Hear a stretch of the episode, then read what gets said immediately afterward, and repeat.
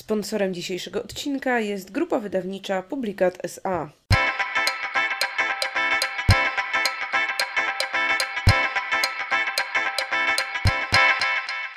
Cześć, witajcie w Czytu Czytu, podcaście o książkach, autorach i o wszystkim, co jest związane z czytaniem. To jest nasz 46 odcinek, a zarazem pierwszy odcinek nowego, czwartego sezonu. Ja się nazywam Megu i prowadzę kanał Katus Gikus, a razem ze mną siedzi Kasia Czajka-Kominiarczuk, zwierz popkulturalny i Marta Najman. Tak jest, potwierdzam. To my siedzimy. Tak, siedzimy Pierwszy tutaj. raz od dawna siedzimy w jednym pomieszczeniu. Specjalnie dla Was, Mogłaś nie nagrać... mówić, bo ja byłam ciekawa, czy zauważą różnicę.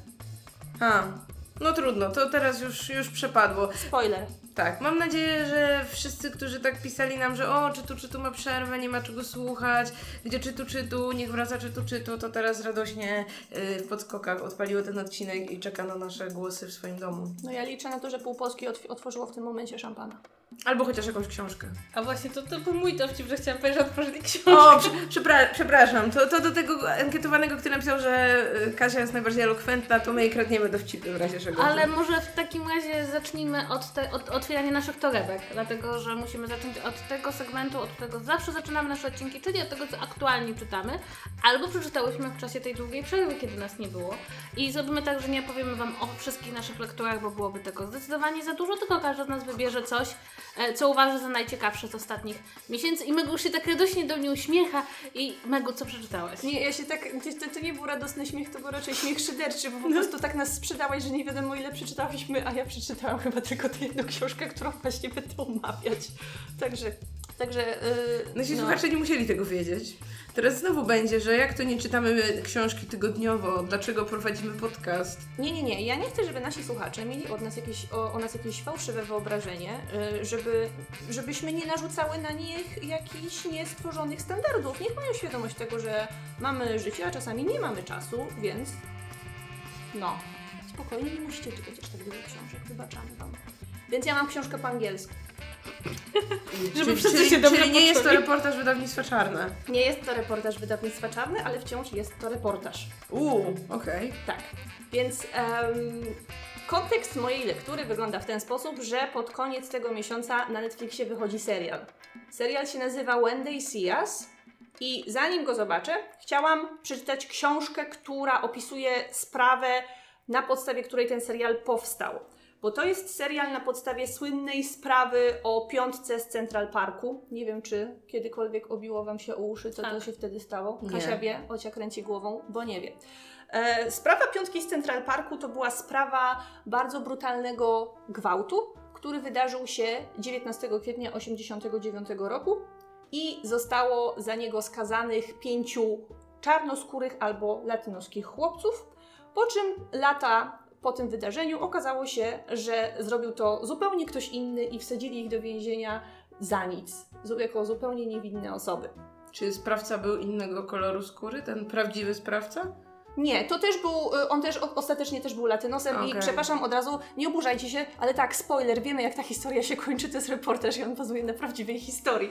E, on też był latynosem, ale po prostu był seryjnym zabójcą i seryjnym Okej. gwałcicielem. Także e, o wiele bardziej zasługiwał na to, żeby już wtedy, e, żeby już wtedy do tego więzienia trafić. I ja zobaczyłam zwiastun tego serialu, ponieważ można go zobaczyć na YouTubie, a ponieważ ja lubię true crime i generalnie uwielbiam historie, które pokazują, jak chory jest amerykański system sprawiedliwości, stwierdziłam, że zanim zobaczę ten serial, chciałabym porównać go z jakąś książką, żeby dowiedzieć się, jak wyglądały wszystkie fakty, bo takie seriale mają tendencję do tego, żeby trochę wybielać swoich bohaterów i tak jakby robić ich kryształowo niewinnych, podczas gdy na przykład ich życie wcale nie wyglądało tak ładnie, jak to serial może przedstawiać. Więc e, przeczytałam książkę Sarah Burns z 2011 roku pod tytułem Central Park 5 A Chronicle of City Wilding. Wilding to jest takie słowo klucz w tej całej historii, bo to jest takie em, określenie tej aktywności, którą upra- mieli wtedy uprawiać nastolatkowie z różnych grup etnicznych, to znaczy takie skupianie się w grupy i ruszanie na miasto z zamiarem popełnienia jakiegoś przestępstwa, włamania się, pobicia kogoś, ukradzenia czegoś i tak dalej. I wtedy, kiedy ta sprawa wybuchła, kiedy do tego doszło, kiedy znaleziono tą biegaczkę z Central Parku, pobitą na śmierć, e, po prostu na ostatnim włosku trzymającej, trzymającą się życia, to to hasło Wilding zrobiło straszną karierę w prasie i to jest taki, um, taki symbol tego, jaka atmosfera towarzyszyła całej tej sprawie. Bo oczywiście aresztowano pięciu nastolatków, oni wtedy mieli 13-14 lat, ci chłopcy. Jeden bodajże miał 15 czy tam 16 i tylko jeden był sądzony jako, um, jako dorosły i trafił później do, do więzienia o zaostrzonym rygorze, chociaż był, był nastolatkiem i to jeszcze troszeczkę opóźnionym w rozwoju, więc w ogóle nie miał możliwości żadnej obrony. niewinnym. I niewinnym. Oni przez cały czas utrzymywali, że są niewinni.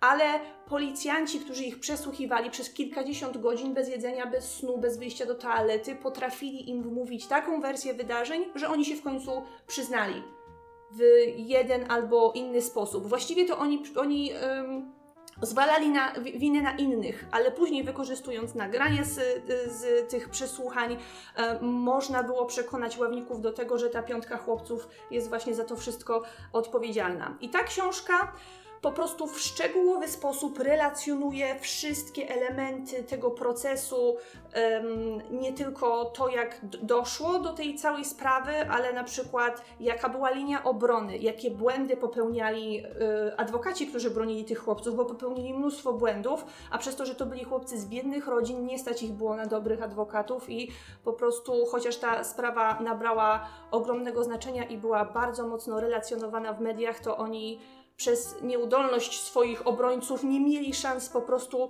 żeby tego wygrać. Ale też bardzo ważnym elementem tej książki jest opisanie atmosfery tych czasów, która tam wtedy towarzyszyła tej zbrodni, bo to był Nowy Jork przełomu lat 80. i 90. i wtedy przestępczość tam była o wiele wyższa niż w tym momencie. Także wychodzenie do Central Parku było uznawane niekiedy za głupotę, bo miałeś niemal pewność, że ktoś cię tam zaatakuje. A ta zbrodnia właśnie, tak jak, e, tak jak już wspominałam, e, wydarzyła się właśnie w Central Parku.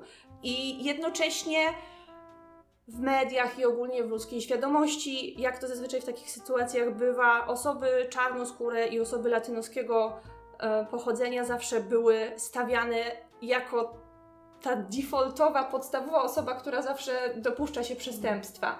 Więc w momencie, kiedy policjanci ruszyli w ogóle do Central Parku szukać potencjalnych podejrzanych, to wiadomo, wiadomo było, że zajdzie tu jakieś profilowanie rasowe i oni będą specjalnie szukać osób o innym kolorze skóry niż biały. I ta cała, ta cała książka bardzo ładnie pokazuje, jak w tamtym okresie łatwo było o to, będąc osobą czarnoskórą, czy będąc osobą latynoskiego pochodzenia, że jeżeli, żeby zostać oskarżonym o zbrodnię przeciwko białej kobiecie, bo dziewczyna, która e, ucierpiała w wyniku tamtej napaści, e, była biała, pracowała w, e, na, na, na Wall Street, była bankierką, pochodziła z dobrej rodziny, była wykształcona, więc była po prostu takim idealnym obrazem białej Amerykanki, na napadli dzicy czarni, bo to wręcz do takich określeń wtedy posuwali się dziennikarze, kiedy opisywali to sprawę. I to, co oni w ogóle wypisywali o tych chłopakach, to było, to było niesamowite. Także w momencie, kiedy oni już stanęli przed sądem, to właściwie nie mieli szansy przy tej całej opinii publicznej na to, żeby wyjść na wolność.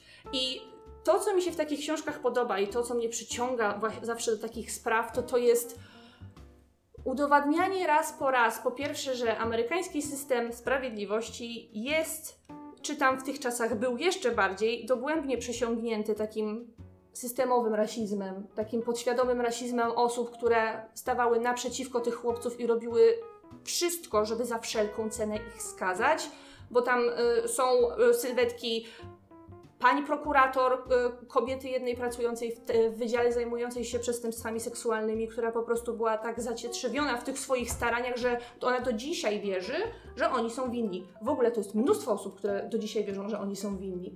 Głównie dlatego, że ta, taką wizję sprzedały im media i oni po prostu nie potrafią się tego pozbyć.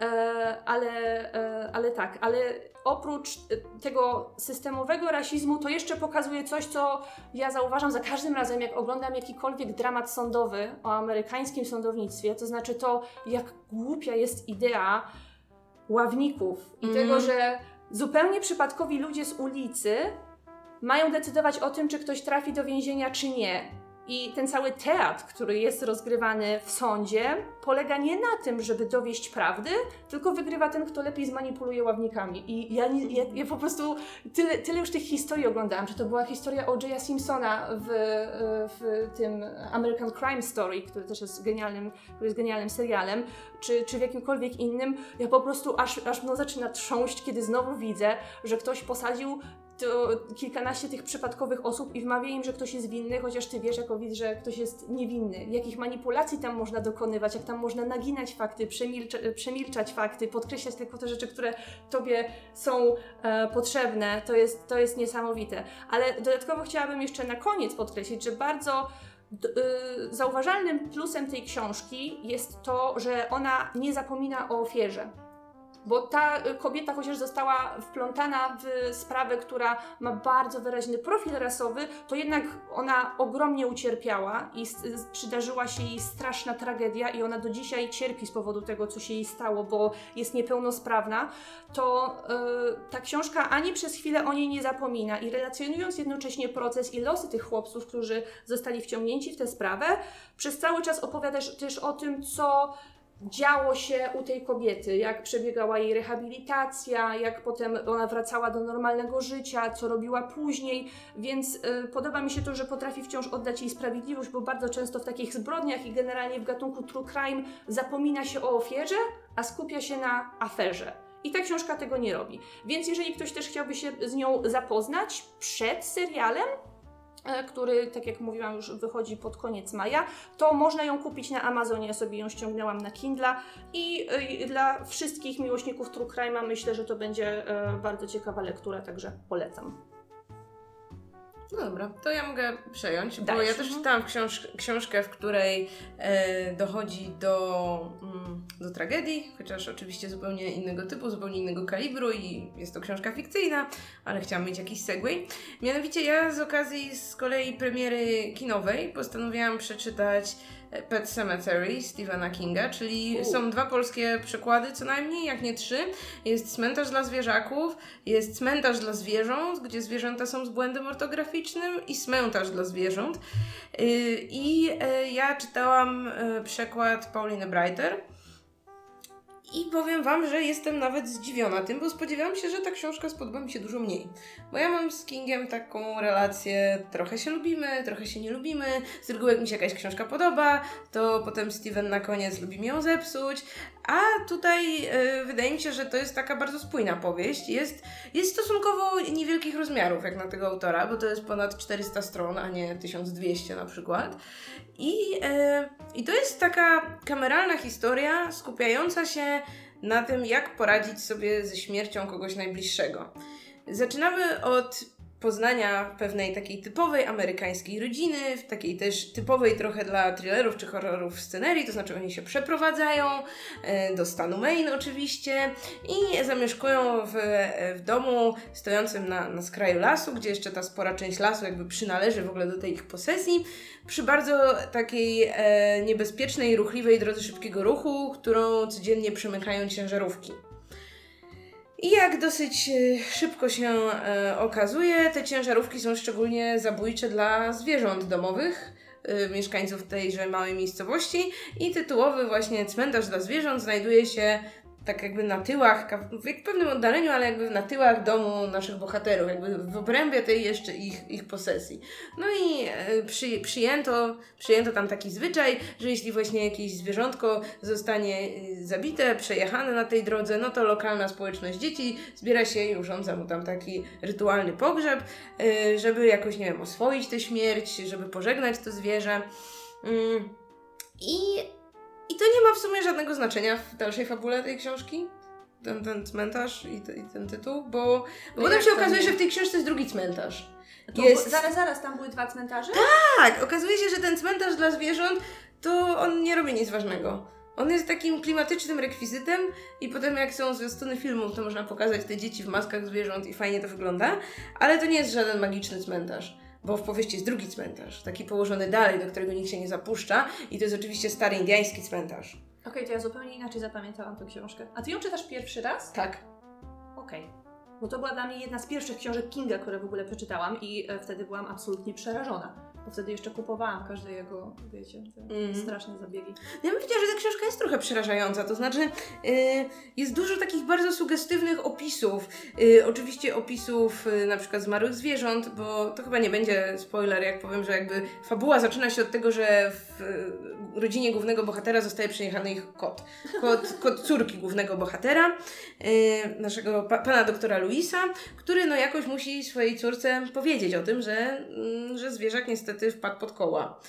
I dochodzi do, czy to jakby już wcześniej dochodzi do konfliktu między nim a żoną, gdzie oni mają zupełnie inne podejście do tego, jak należy mówić o śmierci, jak należy swoje dzieci oswajać z tą śmiercią e, i jakby też takie powiedzmy własne podejście do tego, czy na przykład po śmierci jest dalej jakieś życie, co się dzieje, bo ona jest taką osobą, e, powiedziałabym, bardzo niechętną, żeby w ogóle o tym rozmawiać. To jest dla niej temat tabu.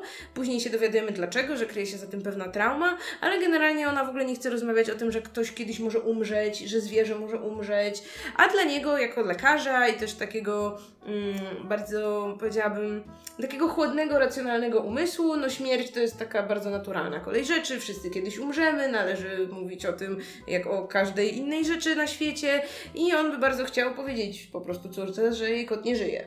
No, że ona się upiera, żeby, e, żeby powiedzieć, że kot uciekł. Mm, Co robi nasz główny bohater? Nasz główny bohater idzie za radą swojego dziwnego sąsiada i chowa kota na starym indyjskim cmentarzu i kot z staje.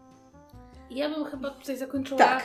zakończyła streszczenie, Tak. bo e, z tego co jakby, bo to jest bardzo ciekawe, bo ja znam fabułę cmentarza na zwierzaków, ale zanim go przeczytałam, moja mama mi go opowiedziała jak miała 9 lat. I miałam Brawo, potem, mamo. Brawo mamo, miałam potem długie koszmary. Ja jeszcze powiedziała, że jeśli Was jakby zainteresował opus, opis fabuły, to nie oglądajcie zwiastunu do filmu, bo zwiastun zdradza dużo więcej. Ja niestety najpierw zobaczyłam zwiastun, bo był wyświetlany przed jakimś innym filmem i znałam jeszcze dużo, dużo, jakby dużo dalej tę fabułę, ale też mi się wydaje, że fajnie ją odkrywać samemu, no chyba, że to też może być jeden taki utwór na tyle też osadzony w popkulturze, że może dobrze wiecie, co jest dalej. No w każdym razie ja Wam tutaj tego nie powiem. Yy, zmierzając jednak do, do tego wątku właśnie, o czym jest ta książka. Bo tak jak zaczęłam mówić, ona jest o tej takiej nieumiejętności pogodzenia się ze śmiercią, ze śmiercią członków rodziny, najbliższych nam osób, nie tylko zwierząt, ale też innych, innych jeszcze bliższych nam osób, powiedzmy. I no właśnie fantastycznie pokazuje kilka różnych podejść ludzkich do tego aspektu, no i pokazuje w ten metaforyczny sposób, poprzez właśnie wskrzeszanie, poprzez takie, wiecie, zombifikowanie tych zmarłych, no co się może strasznego stać, jeśli ktoś z tą śmiercią nie jest się w stanie pogodzić.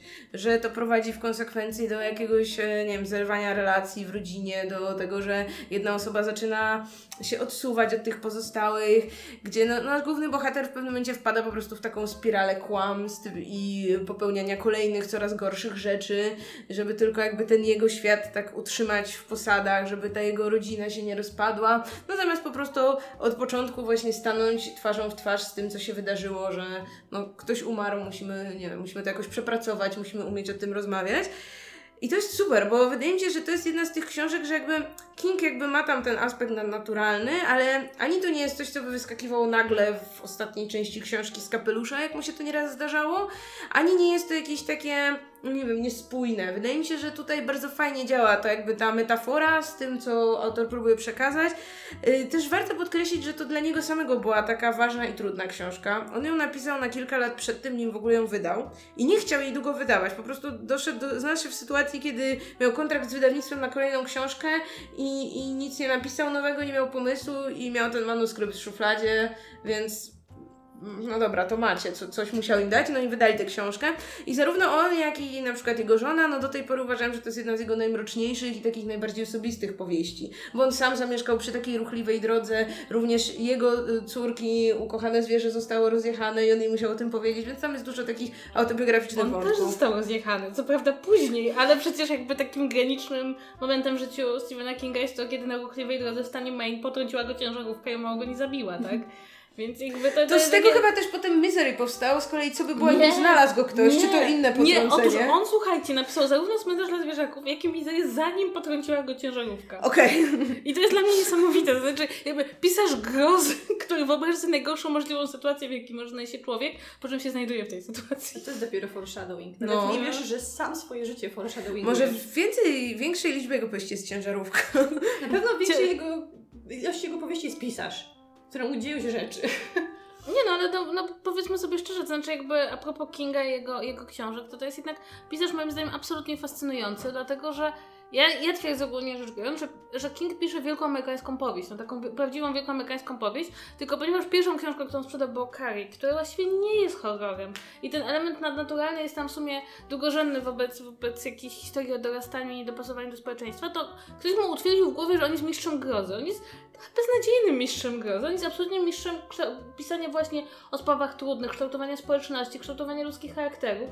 Bardzo często w jego książkach, akurat Las Zwierząt, zgadzam się, że dobrze spina te dwie rzeczy, a bardzo często w jego książkach jest fenomenalna warstwa psychologiczno-obyczajowa e, i, i, i jakieś, jakieś strachy gdzieś tam, no na przykład tak jak to. albo Histine, to jest mój ukochany przykład. Na- Jedna z najlepszych książek o nastolatkach, jaka istnieje, plus Morderczy Samochód, tak? I masz taki dysonans, czytasz te sceny... Znowu samochód. Tak, czy też te sceny nastolatków, które są naprawdę fenomenalne, są jedne z lepszych obrazów nastolatków w literaturze, jakie czytałam kiedykolwiek.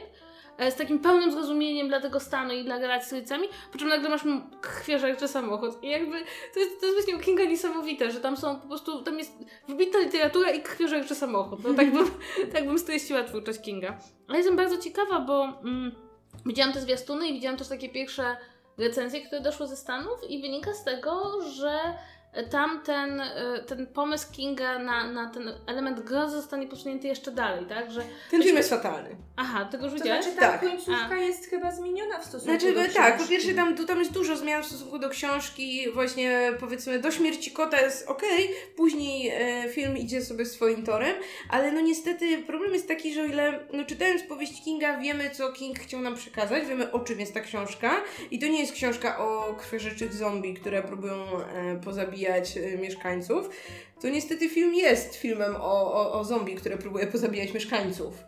I mam wrażenie, że autorzy filmu, zarówno reżyserowie, jak i scenarzysta, no postawili na dużo takich ładnych, klimatycznych obrazków, na to, żeby były takie bardzo fajne horrorowe ujęcia, na to, żeby wszystko było takie, wiecie, a to trochę mgły, a to jakaś taka szaruga gdzieś tam, a to właśnie takie te klimatyczne drzewa i cmentarz na bagnach i muzyka jest super, ale ten film jest taki pusty w środku. To znaczy, ten film moim zdaniem zupełnie nie rozumie tego, co King chciał powiedzieć. I nie daje też nic nowego od siebie, bo jakby ja bym nie miała nic przeciwko temu, że on sobie zmienia rzeczy, no gdyby ten film był o czymś, a jest o niczym. No i każdy może nakręcić lśnienie, zmieniając Kinga i dając inne dzieło. Więc słuchajcie, ja z kolei e, będzie dzisiaj, dzisiaj prezentacja mojej książki będzie na dwa głosy, ponieważ moją książkę napisał Niemiec. Ja na pewno źle przeczytam jego nazwisko, więc O, masz nazwisko. skorzystam, skorzystam z pomocy Oci, która mówi, mówi w innych językach. I ja chciałabym powiedzieć o książce Śliska Sprawa, którą napisał Będzie nazywa Volker Kutscher. Właśnie, tak się pan nazywa. E, I jest to książka, która wyszła oryginalnie już prawie 10 lat temu, ale w Polsce ukazała się w kwietniu. I od razu powiem z góry, że ja jako, jako blogerka jestem jej pat- patronem medialnym, w związku z tym jakby e, mam do niej emocjonalny stosunek. Książk- e, książka Śliska Sprawa jest pierwszą z cyklu książek o komisarzu Geronie Rathu, e, który, które rozgrywają się w Berlinie w latach 20., a potem w latach 30. To jest ten serial, jak ostatnio... Babylon Berlin. Tak, jak ostatnio byłam w Berlinie, to po prostu wszystkie księgarnie były zawalone tymi książkami i promocją tego serialu. Dlatego, bo e, to wygląda w ten sposób, że te książki wyszły już parę, parę lat temu i one zaczynają się w latach dwudziestych. E, I jakby każdy kolejny tom opowiadający o tym samym komisarzu, który pochodził z bardzo zacnej i zaszczytnej rodziny e, w kolonii, ale popełnił tam olbrzymi błąd, to znaczy zastrzelił na służbie przypadkową osobę i zostaje przeniesiony do Berlina do byczajówki, co jest taką absolutną degradacją. I to jest taki bohater, ja cały czas mówię, że trochę tak jakby ktoś sobie znalazł nowego Walandera. To znaczy jest warstwa e, kryminalna, jest, są zagadki kryminalne, ale jest też ta warstwa, że dostajesz swojego bohatera, którego obserwujesz na przestrzeni kolejnych tomów powieści i tak naprawdę no jesteśmy ciekawi, kto zabił, bo te, mm, ta sprawa kryminalna tutaj, która zaczyna się takim cudownym, cudowną sceną rozbicia gangu e, twórców pornografii, gdzie członkowie tego gangu, e, to znaczy aktorzy w tych filmach pornograficznych wyglądają tak jak znani aktorzy albo jak, cesa, jak cesarz niemiecki, więc tam się e, bardzo piękna scena. Ale w każdym razie jest to taka książka, pierwsza z cyklu książek, w których poznajemy bohatera, którego bardzo łatwo jest polubić, przynajmniej moim zdaniem. Nie wiemy o nim bardzo dużo, ale od razu wiemy, że jest człowiekiem e, inteligentnym, być może nie zawsze podejmującym właściwe decyzje, na przykład e, e, przespanie się ze swoją e, landlordką tylko dlatego, że akurat wypiło się troszeczkę za dużo, to nie jest może najlepsza decyzja w życiu, ale jest to człowiek inteligentny, empatyczny i taki, który dostrzega wokół siebie bardzo dużo rzeczy, ale nie tylko związane ze swoją pracą czy z daną sprawą, a także ze zmianami społecznymi. I tutaj właśnie do, dochodzimy do tego elementu, który ja bym chciała w tej książce najbardziej polecić. Dlatego, że kiedy jakby my Polacy patrzymy na historię Niemiec, zwłaszcza tych Niemiec z lat 20. i 30., to mamy taką wizję Republika Weimarska, gdzie było wszystko pięknie, kabaret, taniec, jazz, a potem przyszli naziści. I gdzieś tam po drodze oczywiście ci, którzy się historią zajmują interesują, no, wiedzą, że są te takie kolejne warstwy tego, co się tam właściwie wydarzyło, ale tak naprawdę mam poczucie, że wiedza takiego przeciętnego czytelnika o tym, co takiego właściwie w tych latach dwudziestych, poza e, i, i na początku lat 30., poza kryzysami gospodarczymi wydarzyło się w Niemczech, że no, w 1933 roku Hitler wygrał wybory. I ta książka fenomenalnie wprowadza cię w ten świat. I wprowadza cię nie tylko w ten świat, wiecie, kabaretów, em, knajp, tego Berlina, który tak żył całą noc i, i który może nam się, nie wiem, kojarzyć powiedzmy jakimś e, przedsionkiem filmu Kabaret. Tylko on cię wprowadza do tego Berlina ubogich robotniczych dzielnic, zamieszek majowych, e, do Berlina, w którym policja po prostu jedzie po ulicy i strzela do ludzi, e, jak leci e, w okolicach święta pracy, bo po prostu nagle część miasta staje się przestrzenią, do którego nikt nie może wejść. I nagle widzimy po prostu coś, co zwłaszcza wydaje mi się współcześnie czytane, to kilka, kilka czy to prawie kilkanaście lat po pierwszej publikacji książki, że to nadejście no, faszyzmu, czy właściwie nazizmu, nie jest, e, nie jest czymś takim drastycznym, tylko jest. E, i, I widzisz, dlaczego społeczeństwo mogło postrzegać tą nową ideologię jako odpowiedź na to, jak sobie poradzić z tym, że ten system, który teraz istnieje, sobie nie daje rady. E, I to jest strasznie się gorzko czyta teraz, bo widzisz i czujesz, czytając tą książkę, że nasze społeczeństwo też sobie z pewnymi rzeczami nie daje rady i że te same mechanizmy, które działają wtedy, zaczynają działać u nas. I to nie znaczy, że Hitler będzie nowy Hitler, który dojdzie do władzy, tylko widzi, że pewne, pewne systemy e, polityczne, pewne systemy społeczne zaczynają się w pewnym momencie wyczerpywać. E, I pewne mechanizmy, które zawsze działają, przestają działać. E, I w tym momencie to jest straszne. To znaczy, to jest, to, to jest groza w tej książce. Oczywiście tam jest całkiem ciekawa sprawa kryminalna, są bardzo dobrze zapisane postaci z pierwszego i drugiego planu.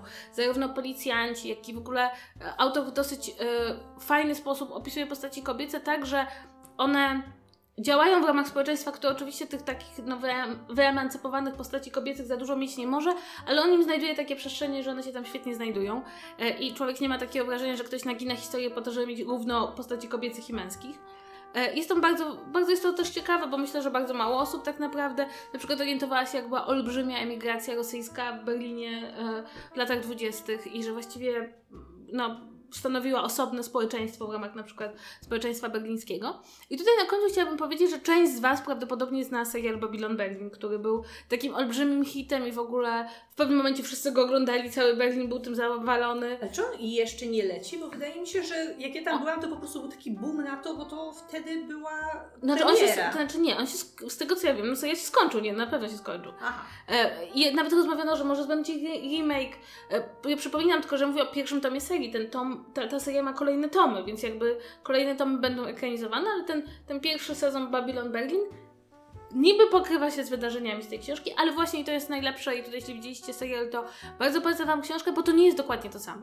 Znaczy, pewne akcenty są trochę inaczej rozłożone, pewne wydarzenia są trochę inne i to jest bardzo fajne, bo dzięki temu nie mamy jednego fajnego dzieła, tylko dwa fajne dzieła. W związku z tym nie ma takiego, takiej sytuacji, że po prostu znacie książkę i, czy, czy film i, i te rzeczy Wam e, się nakładają na siebie. Nie, tutaj akcenty są trochę inaczej rozłożone.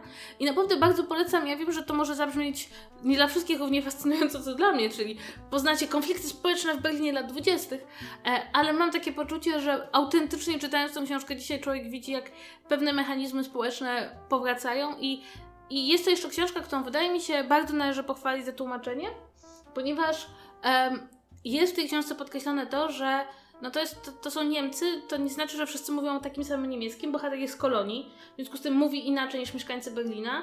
Tam gdzieś na ulicach słyszymy jeszcze inny niemiecki, no i jak to teraz pokazać po polsku?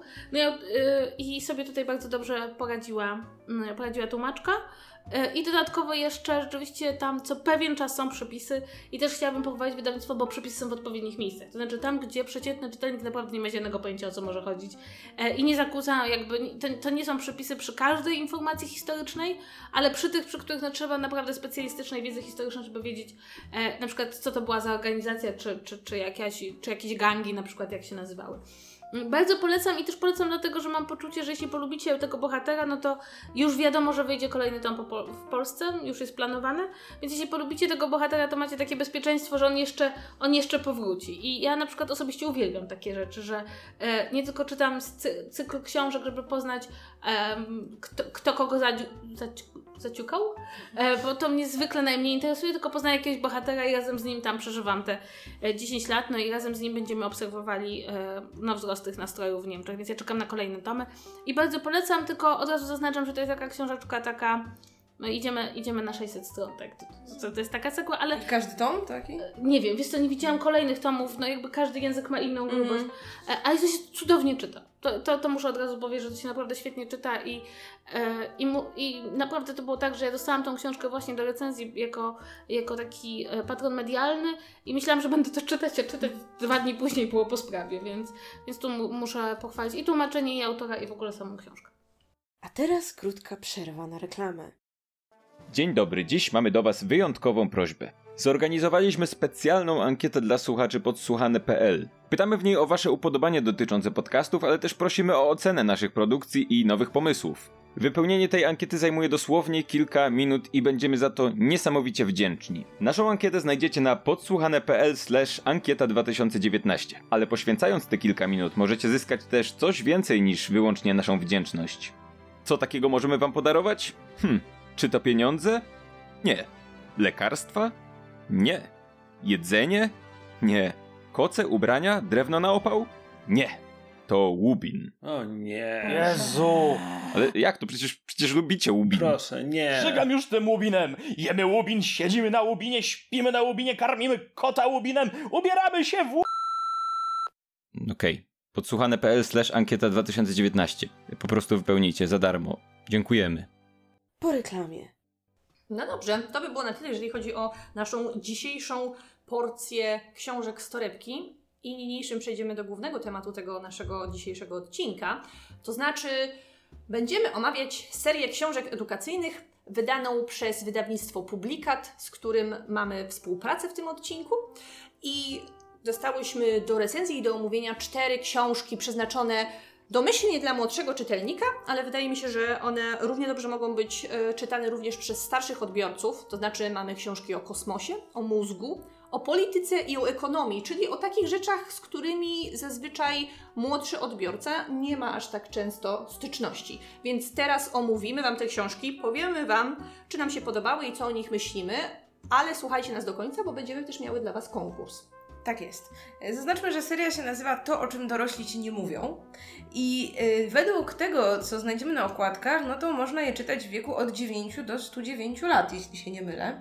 Więc powiedziałabym, że ta młodzież to nawet taka mniejszość tych, tych odbiorców docelowych. I zanim przejdziemy dalej, jeszcze należałoby dodać, kto jest autorem, bo myślę, że to Tak, dosyć wszystkie ważka tomy- informacja. Tak, wszystkie tomy napisał Boguś Janiszewski i zilustrował je Max Skorwider. To ja Wam może powiem, że pierwsze skojarzenie, jakie miałam, kiedy wziąłam te książki do ręki, taką wiecie, całą serię, tak popatrzyłam na nie, popatrzyłam na te e, ilustracje, które towarzyszą no, każdej wręcz stronie tej publikacji, to tak myślę sobie, no i to jest polska monstrualna erudycja. Tak. Yy, trochę, trochę inny zakres tematyczny i trochę inne podejście, bo pamiętam jak czytałam, na pewno czytałam też właśnie książkę o mózgu yy, z monstrualnej erudycji, ona miała tytuł Kipiący mózg, to to jednak była taka książka bardzo taka biologiczna, taka bardzo jak to działa. Tutaj mamy dużo takich, mm, powiedziałabym też społecz- społecznego kontekstu, jakichś takich społecznych sytuacji, no i z kolei te pozostałe tomy, no to e, bardziej takie, bardziej mm, unikalne, niepowtarzające się tematy, może tak. Ale to skojarzenie jakby jest we mnie silne i to jest bardzo dobre skojarzenie, jakby ktoś miał wątpliwości, bo wydaje mi się, że połączenie, y, jakby, że taka wizytówka jednej i drugiej serii to jest właśnie to takie połączenie mm, przystępnych treści, tłumaczących nierzadko bardzo trudne tematy i trudne kwestie, i dodatkowo właśnie zilustrowane w taki zabawny i bardzo taki obrazowy sposób, czyli na każdej stronie, gdzie jest o czymś mowa, to z reguły no te rysunki jakby korespondują tym, że przedstawiają dokładnie to, o czym jest mowa, albo yy, personifikują jakieś mm, jakieś pojęcia i przedstawiają je w formie rysunkowych ludzików, czyli nie wiem, jakaś część kosmosu, to są nagle jakieś osoby, które ze sobą rozmawiają. Widziałam jakieś cząsteczki, Tak. albo. Albo ja jestem szczególną fanką i w mózgu jest taka historia, gdzie próba, jest, jest próba wytłumaczenia czytelnikom, że nasz mózg to jest jakby kilka takich aspektów, które są ze sobą sprzeczne, bo jest to ten taki gadzi mózg, który jest odpowiedzialny za nasze instynkty i te pierwotne potrzeby, później jest jakiś taki bardziej racjonalna część naszego mózgu, jakaś część odpowiadająca za nawyki, która nie lubi ich zmieniać. I one są tam spersonifikowane panem Januszem, panią Grażynką i panią Zosią. I na tym przykładzie jest opisywane, co się dzieje w jakiejś tam sytuacji, jak oni muszą dojść do porozumienia, jak się kłócą. I, i to, jest, to jest wydaje mi się taka, no taka naj, pierwsza rzecz, która jakby rzuca się w oczy, jak się do któregokolwiek tomu zajrzy. I te obrazki wszystkie z przykładami, nawet jeżeli są to na przykład przykłady o pochodzeniu pieniądza i przedstawiają jaskiniowców, to to są wciąż y, y, żarty bardzo mocno nawiązujące do współczesności i widać, że one są tak y, mocno przystosowane do powiedzmy dzisiejszej młodzieży i dzisiejszej dzieciarni, tak żeby łatwiej było im to wszystko zrozumieć. Tak, przy czym od razu powiedzmy, że pojawia się pro, pewien problem, czy pewna kwestia, którą chyba sobie wszyscy zadajemy. To znaczy, jeśli książki są kierowane do dzieci od wieku lat 9, no to jak im wyjaśnić rzeczy, które są naprawdę skomplikowane? I jeszcze jesteśmy przyzwyczajeni, mam wrażenie, do książek popularno-naukowych dotyczących kosmosu czy mózgu dla dzieci, bo to jest takie, wiecie, dobre pokazywanie świata i rozszerzanie tej wrażliwości, no to tu pojawiają się dwie książki, które wydaje mi się mogą być dla niektórych zaskakujące. Znaczy książka o polityce i książka o ekonomii. Dlatego, że jesteśmy raczej przyzwyczajeni do tego, że ekonomia i polityka to nie są tematy dla dzieci, tak? Czekamy aż dorosną. E, I cóż z tego, że żyją w świecie, który jest rządzony przez ekonomię i politykę, nie da im się tego wytłumaczyć. Tutaj autor podjął się no, bardzo trudnej rzeczy, to znaczy jak językiem, który będzie potencjalnie zrozumiały dla e, dziewięciolatka, a nawet wydaje mi się dla trochę młodszego dziecka, wytłumaczyć zjawiska ekonomiczne i polityczne. I przyznam szczerze, że to jest skomplikowana sprawa. To znaczy, jest to rzeczywiście podjęcie, moim zdaniem, niesamowicie trudnego wyzwania. E, chociażby dlatego, że pewne pojęcia, które są konieczne do tego, żeby rozmawiać o polityce i o ekonomii, są tak trudne, że nawet my sami prawdopodobnie nie umielibyśmy, jako ludzie zupełnie dorośli i żyjący i posługującymi się nimi na co dzień, zdefiniować ich tak, żeby były zrozumiałe w kategoriach myślenia e, dziecka czy nastolatka. To znaczy, ja od razu powiem, że to, że w serii w ogóle wyszły książki o polityce i ekonomii, yy, dla mnie to jest ogromny plus i mnie zawsze takie, strasznie takie rzeczy cieszą, bo zdaję sobie sprawę z tego, że wiedza na temat tych tematów, nie, nawet już nie wśród młodzieży, nie wśród dzieci, ale wśród dorosłych w ogóle leży, bo nas tego nie uczą w szkole, tak? Znaczy, to- jest to, na co bardzo często się u nas narzeka, to znaczy, że niby mamy ten WOS, niby mamy jakieś podstawy przedsiębiorczości, ale i tak ludzie wychodzą z, z zerową wiedzą na temat tego, jak napisać CV ze szkoły. Więc to, że ktoś tutaj po- podejmuje taki wysiłek, jest e, bardzo godne pochwały.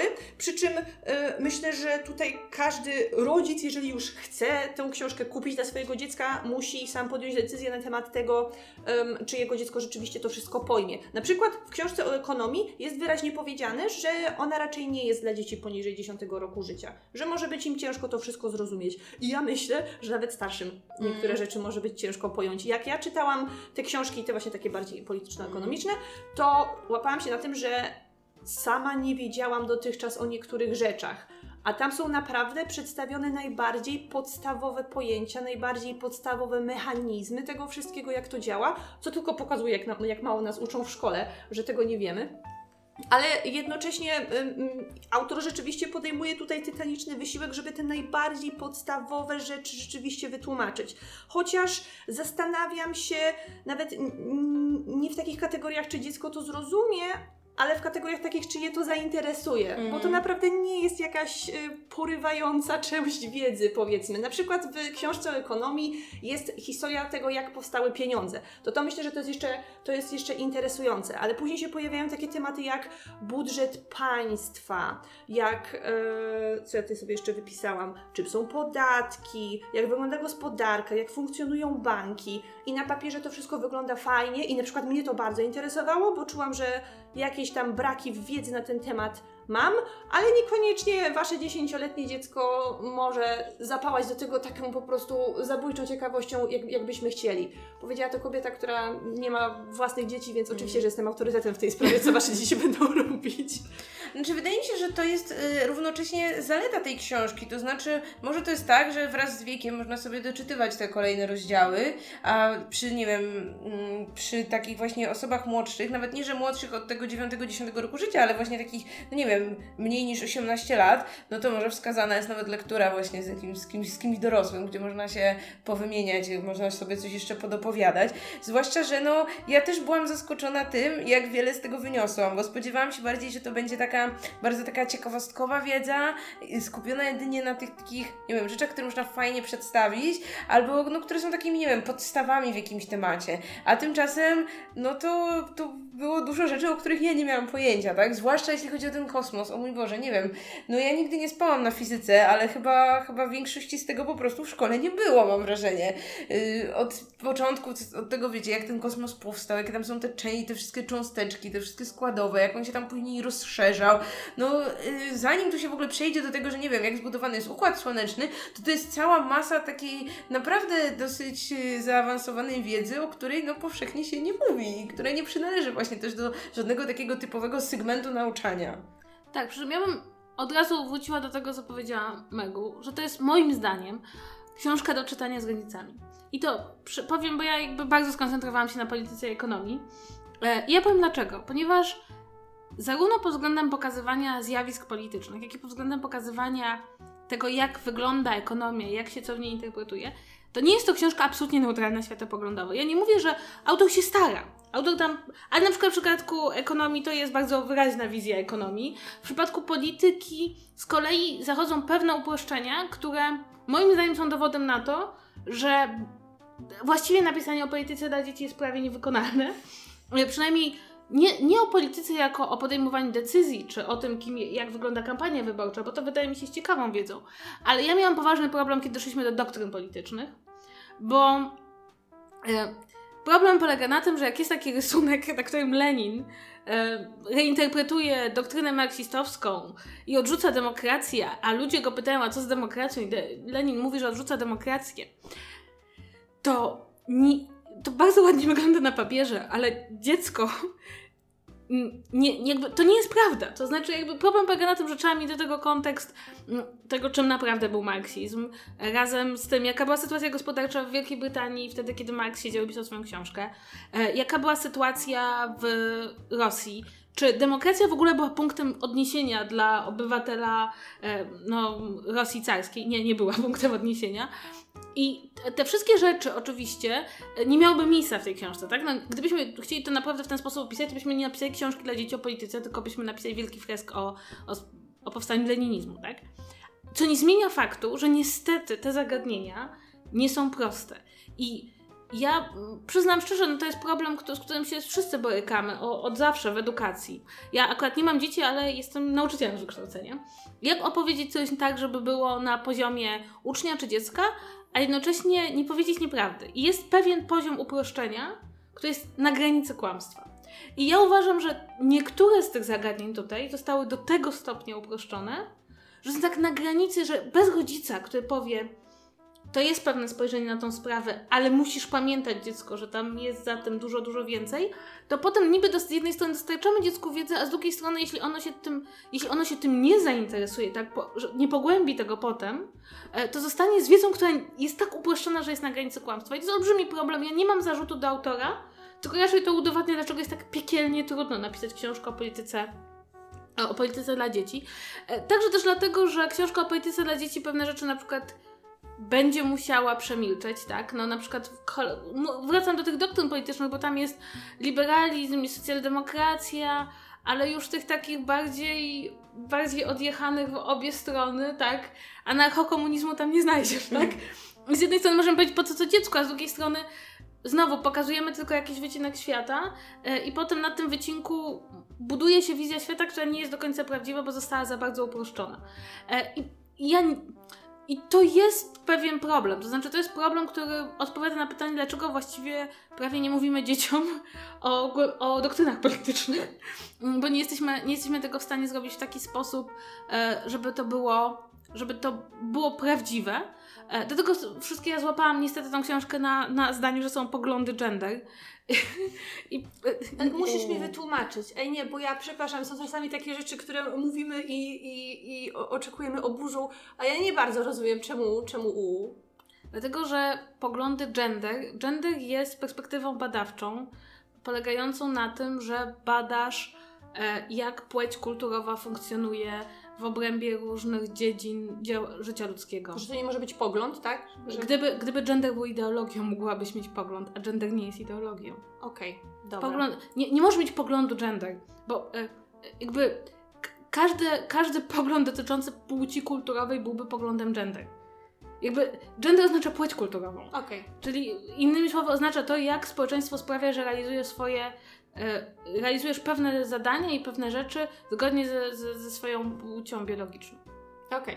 No ale chociaż zdarzają się autorowi takie lapsusy, czy tam jeden lapsus, to z- z drugiej strony, na przykład w książce o ekonomii, jeżeli mamy rozdział o budżecie domowym, to potrafi nakreślić ten budżet domowy na takim przykładzie, w którym kobieta zarabia o wiele więcej od swojego partnera. Ale ja nie mówię, że to jest. Nie, nie, nie, żeby było jasne, bo ja nie mówię, że ta książka jest seksistowska. Ja nawet Nie, nie. przyjrzałam, Znaczy- przyjrzałam te książki, one rzeczywiście bardzo ładnie rozdzielają wszystko tak, żeby było bardzo równościowo. Też, też zwróciłam uwagę.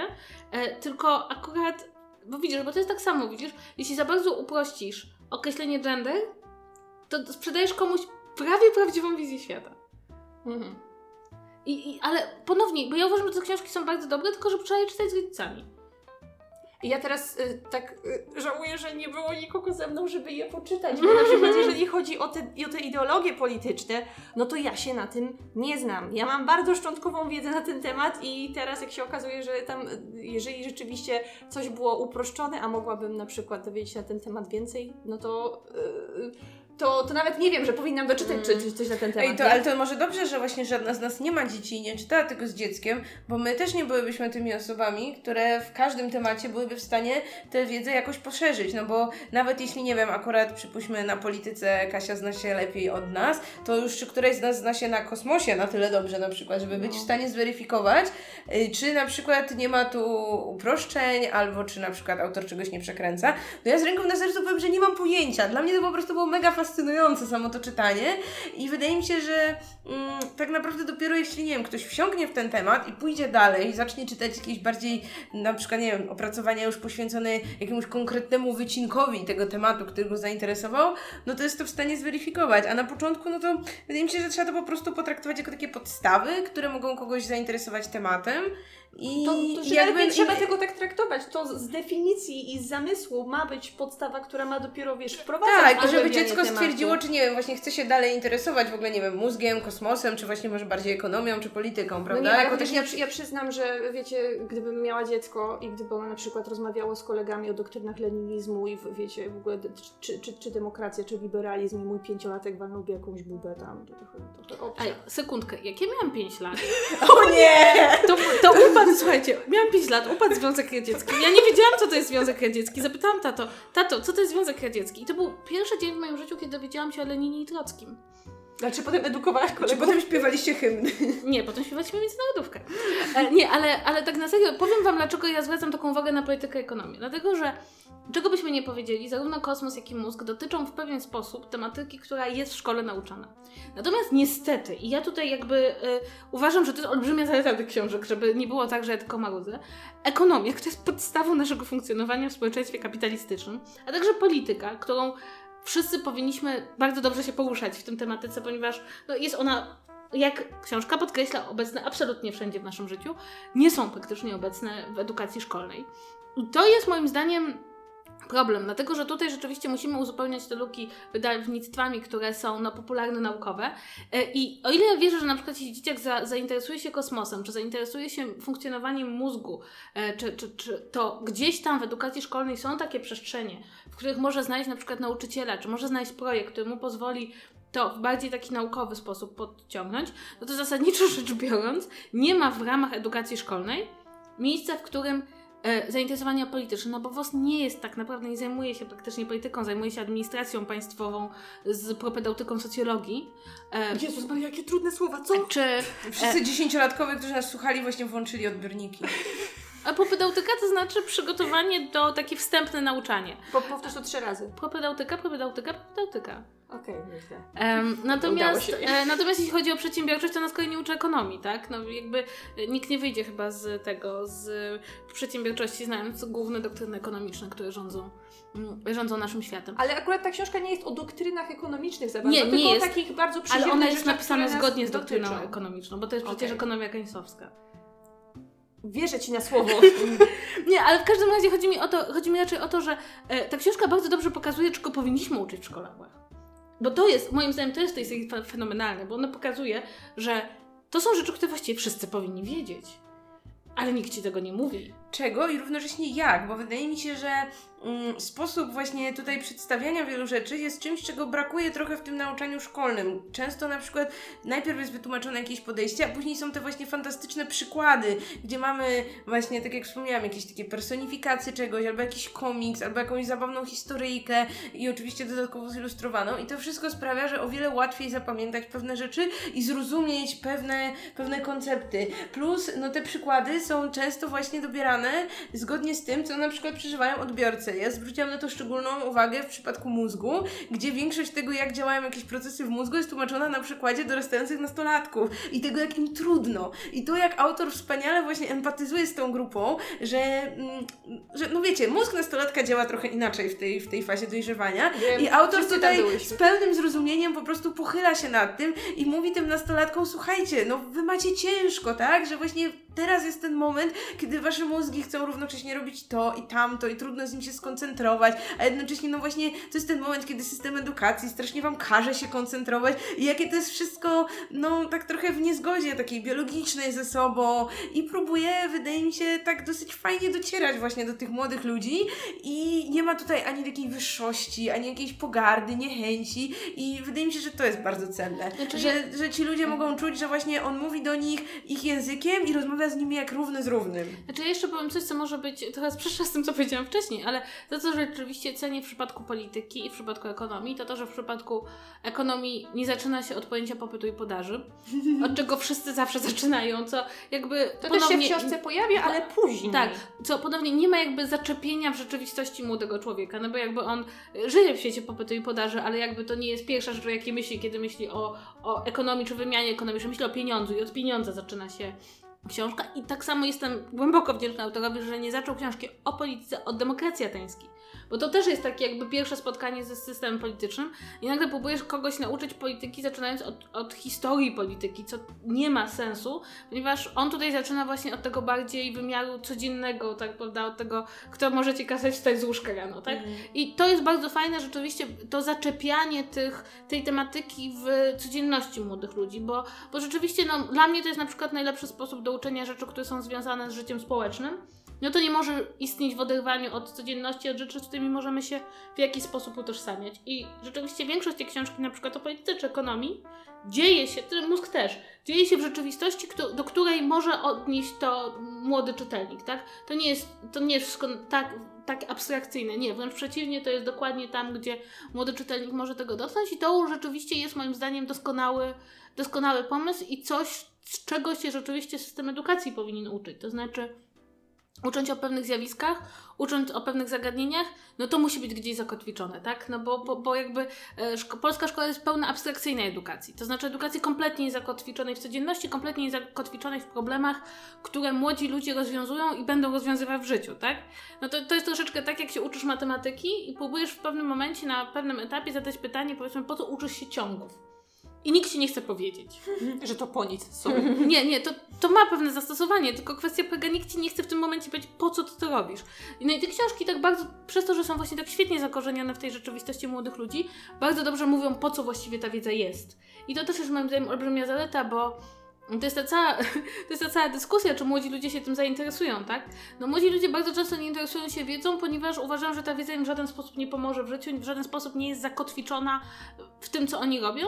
No i pod tym względem rzeczywiście te książki dosyć dobrze pokazują, nie, to tak nie jest, to nie są rzeczy dalekie, tylko one są, one są ci na co dzień potrzebne. A jednocześnie y, też inny problem jest taki, że młodzi ludzie mają świadomość tego, bo pamiętam, że ja taka byłam, że jeżeli chcą się dowiedzieć rzeczy bardziej skomplikowanych o takich tematach, o których zwykle się z młodymi ludźmi nie rozmawia, czy nie pisze się dla nich, jak to ekonomia czy polityka, to nie znajdą takiego medium, które by im to wytłumaczyło w taki przystępny i zrozumiały dla nich sposób. Tak jak tutaj są te przykłady, takie, tak jak mówimy, bardzo mocno zakorzenione w rzeczywistości i w humorze, bo na przykład w książce o ekonomii jest taka piękna ilustracja pokazująca, jak się ratuje upadającą gospodarkę i jest bardzo obrazowo um, zilustrowane obcinanie stóp procentowych. Wyobraźcie sobie, jak może być zilustrowane obcinanie stóp procentowych, tak? Wyobrażacie sobie obcięte stopy? Tak, to są obcięte stopy. A jednocześnie autor wciąż podejmuje e, próbę wytłumaczenia młodemu czytel- czytelnikowi, co to są stopy procentowe i dlaczego one są takie ważne i jak one się zmieniają w zależności od e, kondycji gospodarki.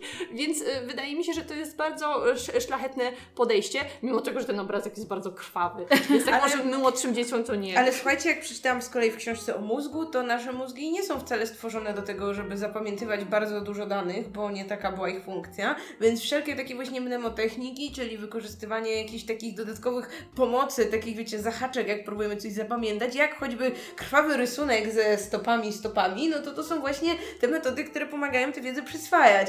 Więc no widać, że autor jakby tak sam między swoimi książkami odrabia tę pracę domową i to, co pisze w jednej, to stosuje we wszystkich i wie, jak tę wiedzę do tych y, młodych, rozbuchanych głów y, próbować włożyć, tak żeby ona była atrakcyjna i przyswajalna. Ale też wydaje mi się, że jakby tutaj już trochę chyba kończąc, bo dochodzimy już do prawie e, godziny naszej rozmowy, to to, że tak, te książki mam tytuł To, czego dorośli ci nie mówią. I dla mnie to jest po prostu porażające, że to są bardzo prawdziwe książki w tym podtytule. To znaczy, to są te wszystkie rzeczy, o których nie rozmawiamy z dziećmi, nie rozmawiamy z młodzieżą. Zakładamy, że kiedyś dorosną do tego, żeby się tego wszystkiego dowiedzieć. I dowiedzą się same, więc I dowiedzą się same, tak. robić. E, A tymczasem e, są to zagadnienia, które no chociażby takie dotyczące tego, jak działa nasz mózg, które są powiedziałabym kluczowe dla naszego funkcjonowania, chociażby dlatego, że po pierwsze mm, jeśli wiesz, jak funkcjonuje Twój mózg, to jest Ci po prostu łatwiej w życiu, bo, bo wiesz, dlaczego coś Ci wychodzi, dlaczego coś Ci nie wychodzi, dlaczego działasz tak, a nie inaczej. E, Po drugie, czasem nasz mózg nie funkcjonuje dobrze i jeśli, i jeśli masz jakąkolwiek podstawową wiedzę o tym, jak powinien funkcjonować, to zauważysz to, kiedy coś się dzieje nie tak. Czy chociażby no kwestie takie jak polityka i ekonomia. Ja nadal uważam, że szkoła nie może nazywać się szkołą powszechną i ogólnokształcącą, jeśli nie uczy ekonomii. Po prostu dla mnie to jest niewyobrażalne, że można wyjść ze szkoły bez wiedzy ekonomicznej podstawowej i wejść w kapitalistyczne społeczeństwo, które opiera się na mechanizmach, które jakby jakby kryzys y, związany z nadmiernym braniem pożyczek, zadłużenie społeczeństwa, e, fakt, że społeczeństwo boi się e, funkcjonowania banków, to wszystko bierze się z tego, że nie mamy odpowiedniego wykształcenia i dobrym punktem jakby wyjścia jest to, żeby zadać sobie pytanie, dlaczego, dlaczego nie walczymy o to, tak? Jakby e, walczymy o to, żeby pan Tadeusz został na liście lektur w 10 klasach, e, a, a nie walczymy o to, żeby dzieciaki wychodziły ze szkoły nie z tym, jak się robi biznesplan Oj tak, na przedsiębiorczości, e, tylko żeby wychodziły z taką realną wiedzą ekonomiczną, która podpowiedziałaby im, e, jak, jak żyć. Tak naprawdę, bo to, to jest wiedza, która mówi trochę jak żyć jak sobie te swoje plany życiowe układać. Więc, więc to jest przykre, że dzisiaj rzeczy, które są absolutnie podstawowe dla funkcjonowania e, w społeczeństwie są właśnie e, ukryte za takim kaczy tytułem czego dorośli ci nie mówią i tam nie ma seksu, tam są stopy procentowe. No właśnie, ale to jak myślicie, o czym jeszcze powinny, powinny się takie tomy ukazać? Bo zakładam, że teraz właśnie ukazał się niedawno czwarty tom tej serii, czyli Kosmos, ale zakładając, że autor nie powiedział ostatniego słowa, to o czym jeszcze dorośli nie mówią, a dzieciaki powinny przeczytać? Ja osobiście uważam, że bardzo potrzebne są dwie książki. Jedna to jest książka, która mówiłaby, jak działają mechanizmy społeczne. Na przykład, żeby wiedza o tym, że konformizm dotyczy nas wszystkich, no bo jeśli chodzicie po chodniku na przykład, to jesteście konformistami, e, albo żeby na przykład pojęcie socjalizacji było powszechnie znane, to wydaje mi się, że taka książka o mechanizmach społecznych, bo wszyscy żyjemy w społeczeństwie i to nas dotyczy.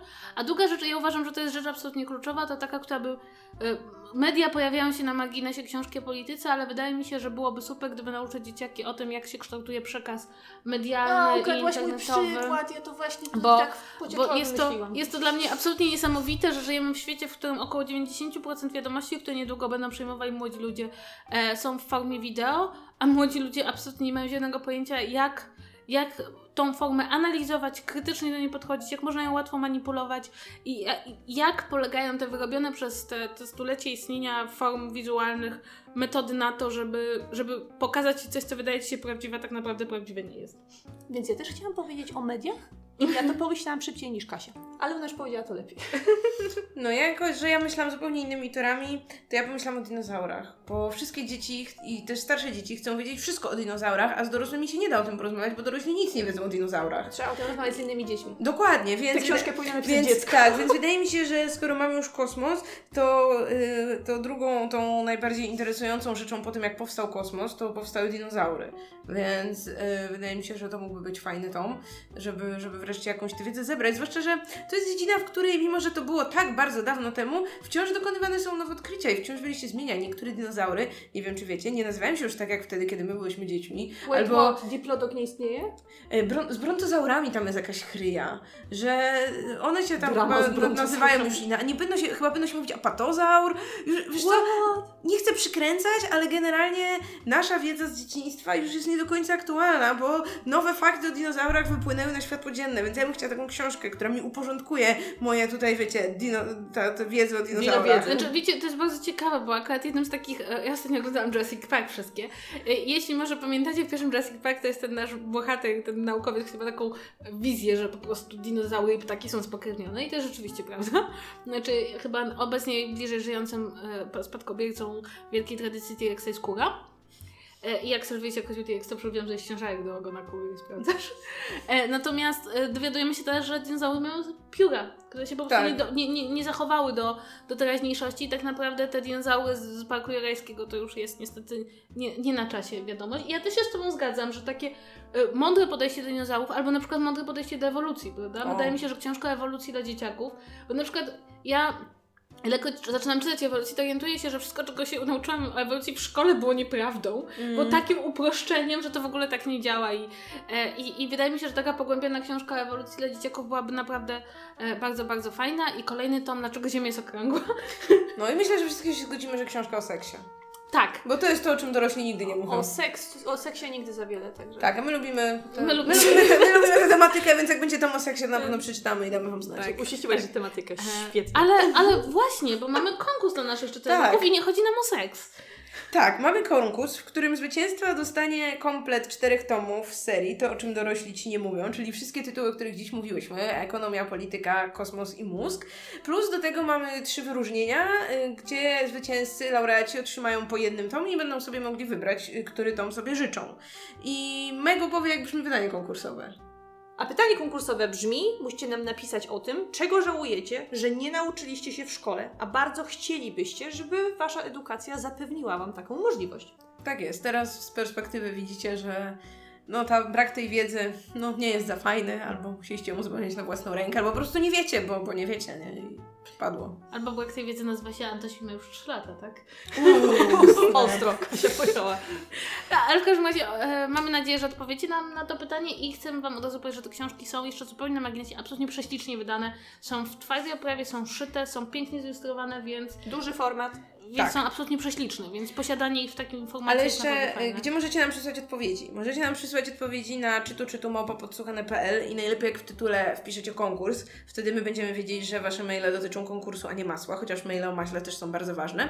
I do kiedy macie czas na przesyłanie tych pytań? Ja bym powiedziała, że do końca przyszłego tygodnia może? Czyli do 26 maja, czyli do końca niedzieli i my wtedy po niedzieli usiądziemy i postaramy się wyłonić laureatów. I wtedy w następnym odcinku, po zakończeniu konkursu, ogłosimy? Albo Tak. na fanpage'u? Na fanpage'u na pewno ogłosimy, w odcinku też możemy ogłosić, a co? I jeśli jeszcze nie macie nas dosyć i nie, nie wyłączyliście tego odcinka, to mamy jeszcze prośbę. Możecie wypełnić naszą ankietę, jak było w segmencie reklamowym. Ankieta jest pod adresem podsłuchany.pl, ukośnik ankieta 2019 i możecie nam tam pisać miłe rzeczy, więc zachęcamy. Zwłaszcza do pisania miłych rzeczy. Jak chcecie napisać coś innego, to nie piszcie. Tak, jeśli chcecie napisać, że jesteśmy irytujące, to nie piszcie. Tak, ale przede wszystkim możecie dać nam informacje, które pozwolą nam sprawić, że sieć podsłuchana, także podcast czytu czytu będą jeszcze lepsze i będą szły we właściwym kierunku, który nam wskażecie, przynajmniej częściowo. W stronę słońca. Tak, Tylko nie za blisko, bo słońce jest bardzo, bardzo, bardzo gorące. Tego właśnie Ocia dowiedziała się z tych książek, Tak więc jest. jeżeli chcecie się dowiedzieć tego samego, też możecie je kupić. Albo wziąć udział w naszym konkursie. A jak nie wygracie, to możecie je kupić. Dobrze, i to chyba wszystko e, w naszym odcinku. Tak Czy jest. masz jeszcze coś do powiedzenia? Na Y? Nie, myślę, że już się wyprztykałam z tematów. Czytu, czytu, małpa podsłuchane.pl jest dla Was zawsze otwarte. A oprócz tego, no to gdzie jesteśmy? Na YouTubie, Spotify, iTunes. Y, subujcie, łapkujcie, lajkujcie. Nie wiem, co tam się jeszcze robi. No, generalnie lubcie nas. I Lubcie bądźcie nas. z nami przez cały czwarty sezon, który właśnie się zaczyna. Tak jest. Dziękujemy bardzo za Waszą uwagę i słyszymy się już w przyszłym tygodniu. Ojej, tu się o, dzieje. Pa, pa. pa, pa. pa, pa.